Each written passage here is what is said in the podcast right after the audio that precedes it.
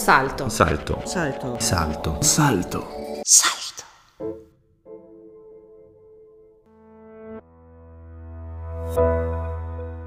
Onde lunghe.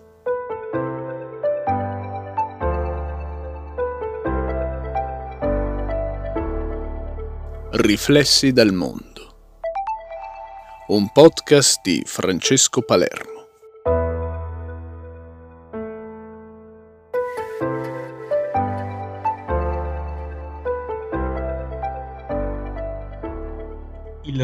Disunito. Cosa succede nel Regno Unito, o come alcuni lo chiamano da qualche tempo, nel Regno disunito di Gran Bretagna e Irlanda del Nord?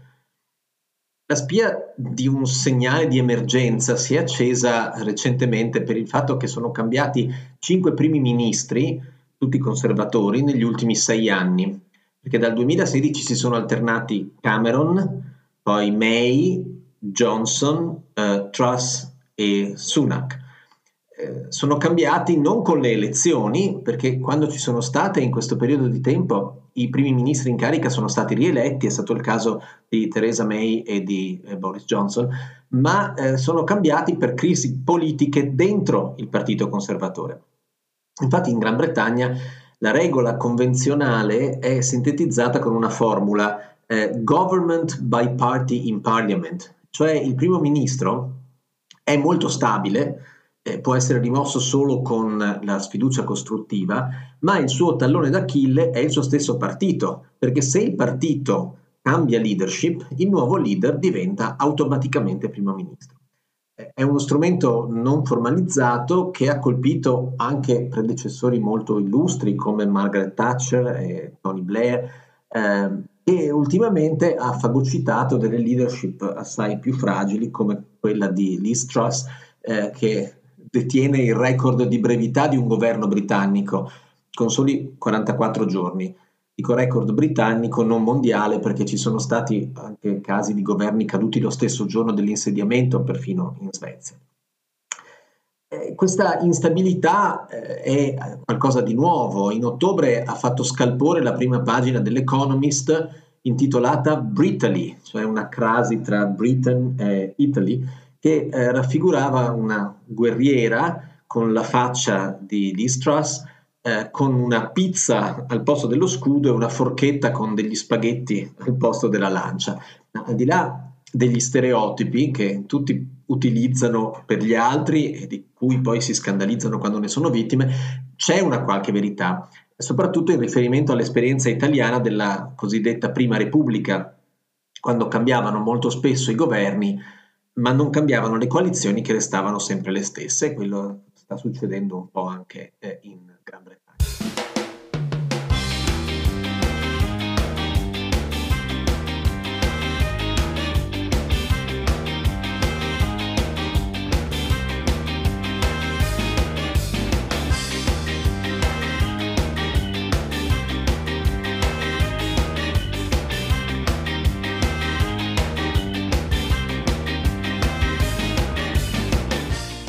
Ben al di là della instabilità politica, però, ci sono molti altri scricchioli nel sistema britannico, o meglio, eh, l'instabilità politica è la conseguenza di questi scricchioli, è il prodotto di un modello istituzionale che da tempo sta vacillando. Semplificando un po', si potrebbe dire che l'inceppamento del sistema è dovuto a una Costituzione che risale ancora al Medioevo e che ha saputo adattarsi in via convenzionale alle sfide della modernità, codificando qua e là, quando necessario, alcuni aspetti, ma che nell'ultimo ventennio certamente non riesce a tenere il passo con l'accelerazione dei tempi. L'eccezionalismo britannico, con una Costituzione in gran parte non scritta, eh, una Costituzione di tipo politico, storico, basata su accordi in buona parte non sanzionabili, rispettati solo per tradizione, sta mostrando tutta la sua fragilità in un mondo che oltre alle strette di mano, che rimangono di importanza fondamentale anche oggi come ieri, ha però bisogno anche di regole più sofisticate, non bastano eh, gli accordi non scritti. È stato il primo ministro laburista Tony Blair a, a mettere in luce eh, di inadeguatezza del sistema britannico e delle sue istituzioni. Da Marpione, eh, qual era, ha cercato anche di trarne un vantaggio politico, naturalmente, in termini di consenso per il suo contestatissimo progetto del New Labour, riuscendoci peraltro piuttosto bene per un decennio. Ma ciò che conta è che è stato lui a mettere in moto una serie di riforme molto importanti, come mai si erano verificate prima. La prima è stata la devolution, eh, il trasferimento di poteri cresciuti poi nel tempo a Scozia, Galles e Irlanda del Nord. Quest'ultima pacificata per un ventennio fino agli eventi più recenti del post-Brexit, su cui arriveremo tra un pochino, eh, con l'accordo del Venerdì Santo del 1998. Per la Scozia è vero che l'obiettivo politico di Blair era soprattutto il controllo del Partito Laburista su quel territorio, cosa che peraltro appunto gli è riuscita per un decennio prima che si affermasse la leadership del Partito Nazionale Scozzese che ora ha insaldamente in mano il governo e il Parlamento di Edimburgo. Ma al di là di questo, da scozzese, Blair sapeva bene interpretare il forte desiderio di autonomia che la Scozia esprimeva e che stava spingendo per uscire, chissà senza l'autonomia che cosa avrebbe prodotto, sicuramente qualcosa di più problematico. Contestualmente eh, Blair ha fatto approvare diverse leggi eh, molto importanti, tra cui lo Human Rights Act, per esempio, che serve tra l'altro a dare esecuzione in Gran Bretagna alle decisioni della Corte europea dei diritti dell'uomo e pare che eh, proprio per questo eh, molti che hanno votato a favore della Brexit pensassero di abrogare questa legge, confondendo l'Unione Europea con il Consiglio d'Europa. Oppure molto importante la riforma della Camera dei Lord, che è un relitto medievale, ma è pur sempre una Camera del Parlamento in cui erano rappresentate l'aristocrazia, eh, i vescovi della Chiesa anglicana, i pari per nomina governativa e anche i giudici supremi. Eh, Blair si è reso conto, anche a seguito di parecchi richiami da Strasburgo, che avere dei giudici supremi che siano anche legislatori è un problemino per quanto risalente alla tradizione, un po' come se in Italia i giudici della Corte di Cassazione sedessero anche in Senato. Eh. Allora Blair ha iniziato un percorso di modifica che ha eh, quantomeno separato le funzioni legislative e giudiziarie, spostando i cosiddetti lord della legge, appunto i giudici supremi, nella neoistituita Corte Suprema del Regno Unito e poi ha ridotto il numero dei lord ereditari, ma per il resto ha lasciato la riforma a metà dopo la fine del suo governo nel 2007 e nulla si è più fatto da allora. Insomma, che il sistema avesse bisogno di modifiche era assolutamente chiaro da parecchio.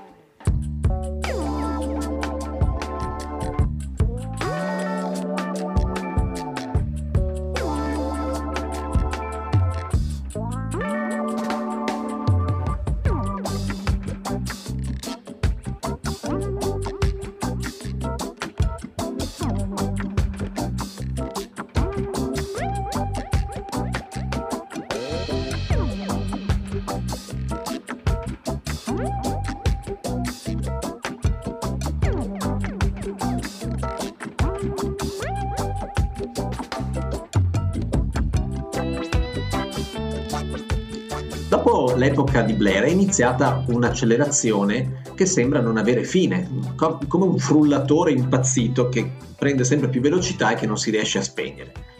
Eh, innanzitutto eh, fondamentale è stato il, il, referendum sull'indipendenza scozzese nel 2014, quando la Russia annetteva illegalmente la Crimea per intendersi, per avere una connessione temporale pur essendo tutti o quasi d'accordo, sia a Edimburgo sia a Londra, che l'autonomia scozzese andasse ampliata, migliorata e soprattutto maggiormente garantita, il governo Cameron eh, fece un gioco d'azzardo.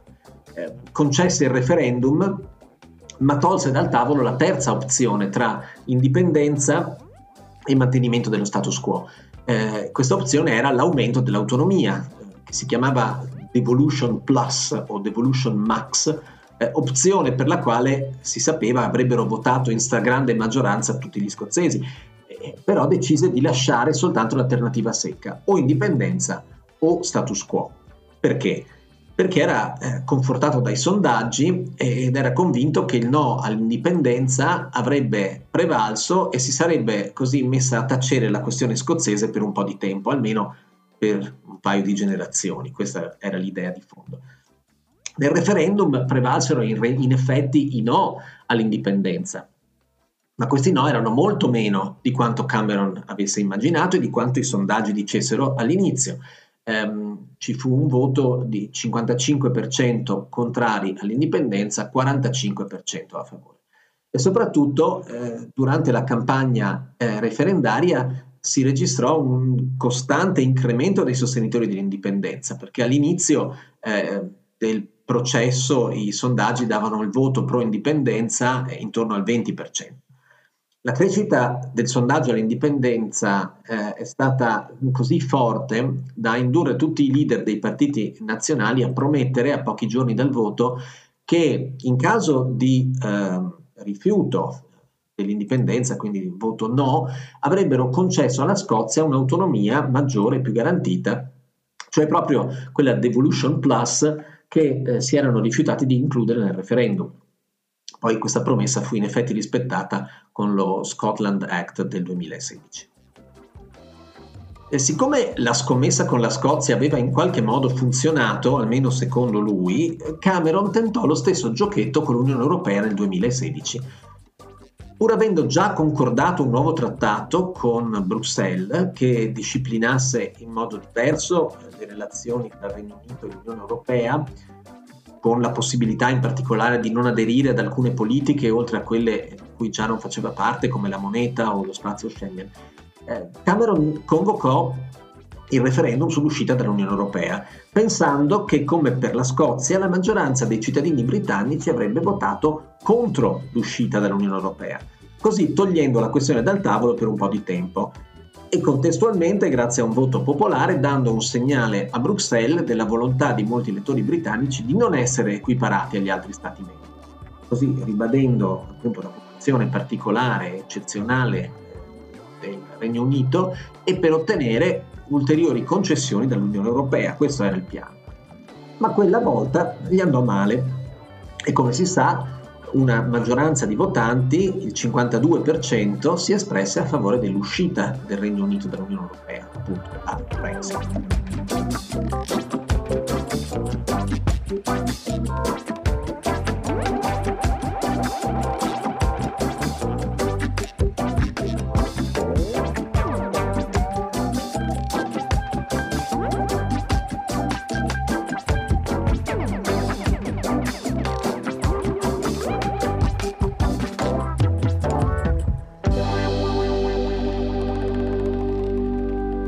Questo è stato un voto che ha spaccato il Regno Unito sotto tanti punti di vista, politicamente, territorialmente, forse anche definitivamente, perché da allora la spirale è andata avvitandosi in modo rapido e assolutamente drammatico.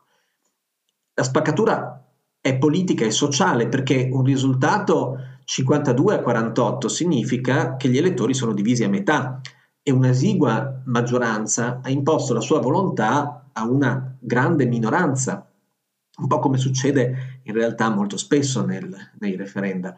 La frattura però ha incattivito, polarizzato molto i sostenitori dell'una e dell'altra posizione e ha danneggiato molto la coesione sociale nel Regno Unito. Da allora eh, la società britannica non è più la stessa. Ma la spaccatura prodotta dalla Brexit è anche e soprattutto una spaccatura territoriale, perché la Brexit è stata un voto inglese non un voto del Regno Unito. L'Inghilterra rappresenta l'85% della popolazione britannica, ma esclusi Londra e pochi altri centri come Cambridge e Oxford, eh, la Brexit ha avuto la maggioranza nell'Inghilterra rurale eh, e, anche se eh, molto meno, in Galles, mentre una chiara maggioranza di elettori è stata contro la Brexit in Scozia e in Irlanda del Nord cifre superiori al 65%. Quindi l'uscita dall'Unione Europea ha rovinato in modo forse definitivo i rapporti con la Scozia e ha complicato terribilmente la situazione in Irlanda del Nord. A Belfast eh, lo scorso anno c'è stato un terremoto politico perché per la prima volta il partito degli unionisti cattolici, il Sinn Féin, ha ottenuto la maggioranza nel Parlamento nordirlandese. Il sistema eh, istituzionale obbliga cattolici, prevalentemente sostenitori dell'unificazione con la Repubblica d'Irlanda, e protestanti, che sono prevalentemente unionisti leali alla corona britannica, a governare insieme. Ma l'inversione dei rapporti di forza è molto significativa. Per la prima volta eh, sono stati i cattolici ad avere la maggioranza. E la ragione di tutto questo è la Brexit, perché la maggioranza dei nordirlandesi aveva votato contro l'uscita dall'Unione Europea, ben consapevole che eh, la Brexit avrebbe avuto un impatto devastante sull'isola, perché avrebbe creato eh, disastri nei delicatissimi rapporti con la Repubblica d'Irlanda. E proprio la stessa maggioranza eh, ha poi votato per i partiti che erano a favore del protocollo eh, tra il Regno Unito e l'Unione Europea, quello che mantiene l'Irlanda del Nord all'interno del mercato unico dell'Unione Europea, cioè come la Repubblica d'Irlanda, e quindi crea una frontiera commerciale marittima con la Gran Bretagna. Questa eh, accordo evidentemente eh, spinge in prospettiva eh, l'Ulster, l'Irlanda del Nord, verso una riunificazione con Dublino.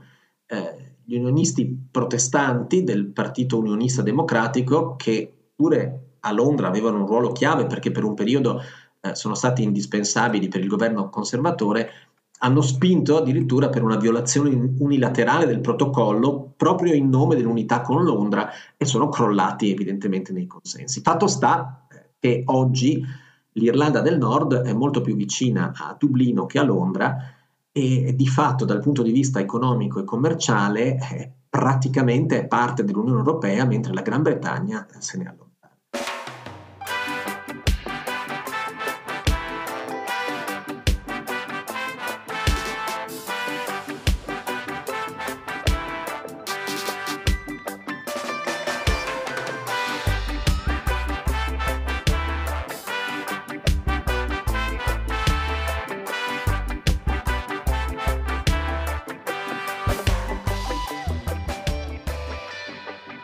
Non va meglio con la Scozia, che ha votato con decisione contro la Brexit, come abbiamo detto, oltre il 65%, ma è stata messa in minoranza eh, dal voto inglese sulla Brexit.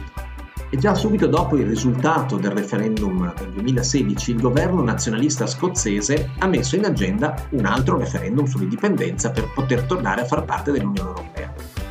Stavolta però Londra non ci sente, chiaramente, e così quest'estate il Parlamento di Edimburgo ha approvato una legge che indice unilateralmente un nuovo referendum sull'indipendenza nel 2023, ben sapendo di non poterlo giuridicamente fare, perché in una Costituzione politica come quella britannica il Parlamento di Westminster può fare tutto, anche decidere che un territorio diventi indipendente o che comunque possa fare un referendum per diventarlo, ma allo stesso tempo senza il consenso eh, del Parlamento di Westminster non si può fare assolutamente niente. E così la legge sul referendum è stata impugnata davanti alla Corte Suprema che il 23 novembre ha stabilito all'unanimità che ovviamente non rientra tra i poteri devoluti alla Scozia eh, quello di indire un referendum sull'indipendenza. Ovviamente era un verdetto previsto, inevitabile, e che la prima ministra scozzese Sturgeon attendeva soltanto per poter trasformare le elezioni del prossimo anno in una sorta di sondaggio informale sul consenso politico all'indipendenza, che al momento, secondo i sondaggi, è circa al 50%. Qualunque sia l'esito poi di questo braccio di ferro appena iniziato, è facile prevedere che ci sarà una società britannica ancora più spaccata eh, e anche quella scozzese al suo interno. Per questi motivi il governo britannico del nuovo primo ministro Rishi Sunak, che era un Brexiter ma meno radicale dei suoi predecessori, sta iniziando a valutare un po' in sordina, senza dirlo troppo apertamente, come ricucire lo strappo della Brexit e come ricostruire un sistema di relazioni economiche e politiche con l'Unione Europea che di fatto cancelli la Brexit o almeno i suoi aspetti peggiori e possa crearsi una situazione non tanto diversa da quella precedente il referendum, che ha messo in moto un vortice disgregativo che sembra non frenabile.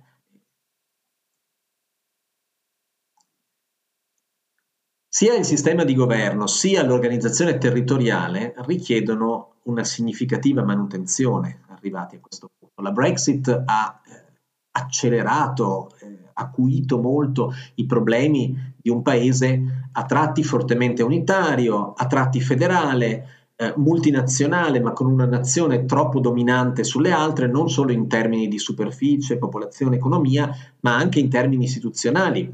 Eh, il Regno Unito si compone infatti di quattro nazioni, Inghilterra, Galles, Scozia e Irlanda del Nord, tutte per esempio con le proprie nazionali di calcio, di rugby, eccetera, ma solo tre sono quelle devolute, cioè dotate di autonomia, Galles, Scozia e Irlanda del Nord, mentre una, quella stradominante, l'Inghilterra, appunto con 85% della popolazione e 65% del territorio, che non ha eh, autonomia e che si mangia, per così dire, le strutture rappresentative dell'intero paese. Westminster è il Parlamento dell'intero Regno Unito, ma anche della sola Inghilterra quando decide su materie che nelle tre nazioni sono di competenza dei parlamenti devoluti.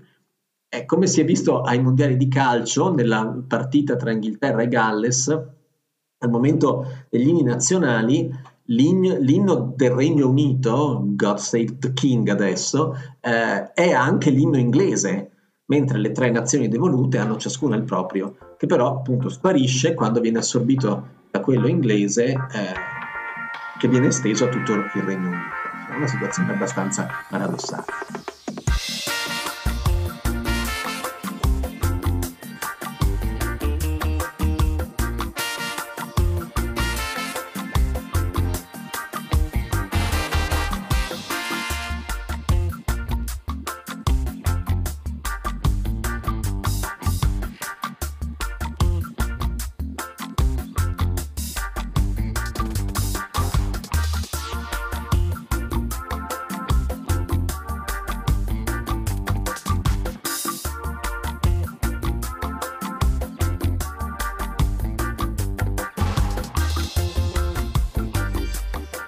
Insomma, la tradizione non basta più.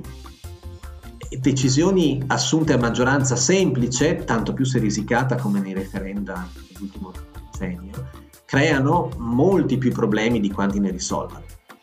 Il modo in cui si prendono le decisioni, le regole che li disciplinano, sono la grande sfida del futuro e non certo soltanto nel Regno Unito una sfida pari forse solo a quella del cambiamento climatico, ma che purtroppo attira ancora meno attenzione che il cambiamento climatico e di nuovo non soltanto e non certo solo nel Regno Unito.